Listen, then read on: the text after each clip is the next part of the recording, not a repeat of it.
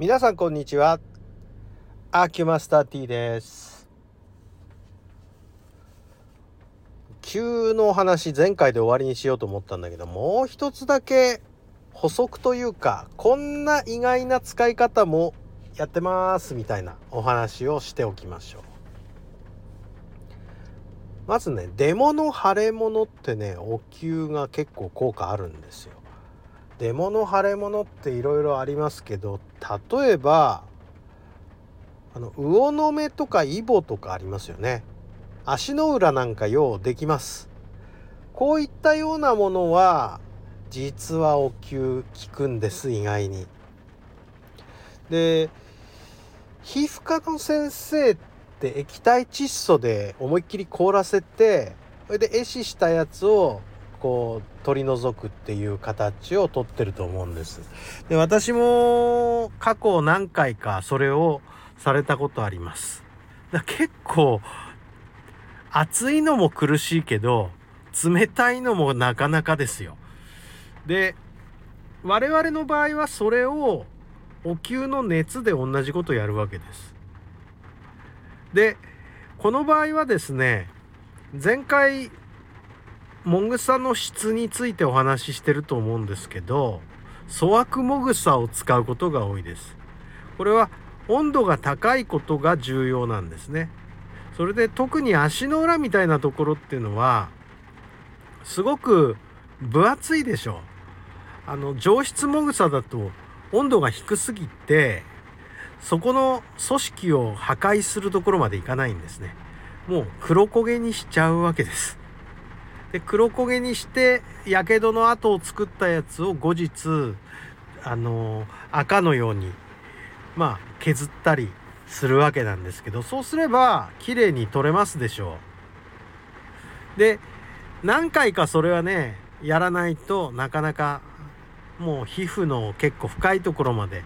えー、その入ってるような出物腫れ物っていうのはそう取れるもんじゃないんですがまあ、これと同じように言えば、まあ、ある先生なんかはほくろ取りなんか結構お灸でやられる先生いるんですね。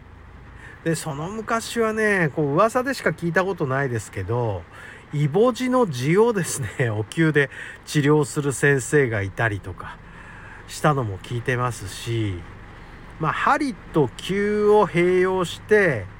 シミなんかのこう除去をやったりする先生もいらっしゃると聞いたことがあります。で意外なことに皮膚疾患にはお灸は結構うまく対処することができるわけでしてまああの私もよくやります自分自身の足の裏に何かできた時はそういうことをする感じですね。で、えーそうやってまあやけどをちょっと1箇所作ることで皮膚のターンオーバーでその組織が入れ替わってそれでまあそこのあの組織が入れ替わることっていうのがあこれが治癒につながっていくわけですね。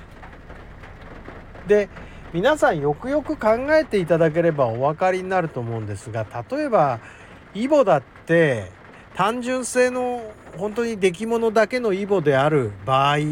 ばっかりじゃないです。ウイルス性イボっていうのもあります。でこうそういう場合どうするんですかと。いうことを考えられる方もいると思うんですがよくよく考えてみてください。ウイルスってタンパク質なんですね。タンパク質って熱に弱いでしょ。だから焼いちゃうのは凍らせるのと同じぐらい効果あるわけで、えー、お灸でまあウイルス性イボなんかを治療するっていうのはそんなに方法としては間違ったことやってはいないはずなんです。むしろ正論だと思うんですけれどもね。まあそんなわけで意外とそういう皮膚疾患に対してお灸って効果あるよっていうのを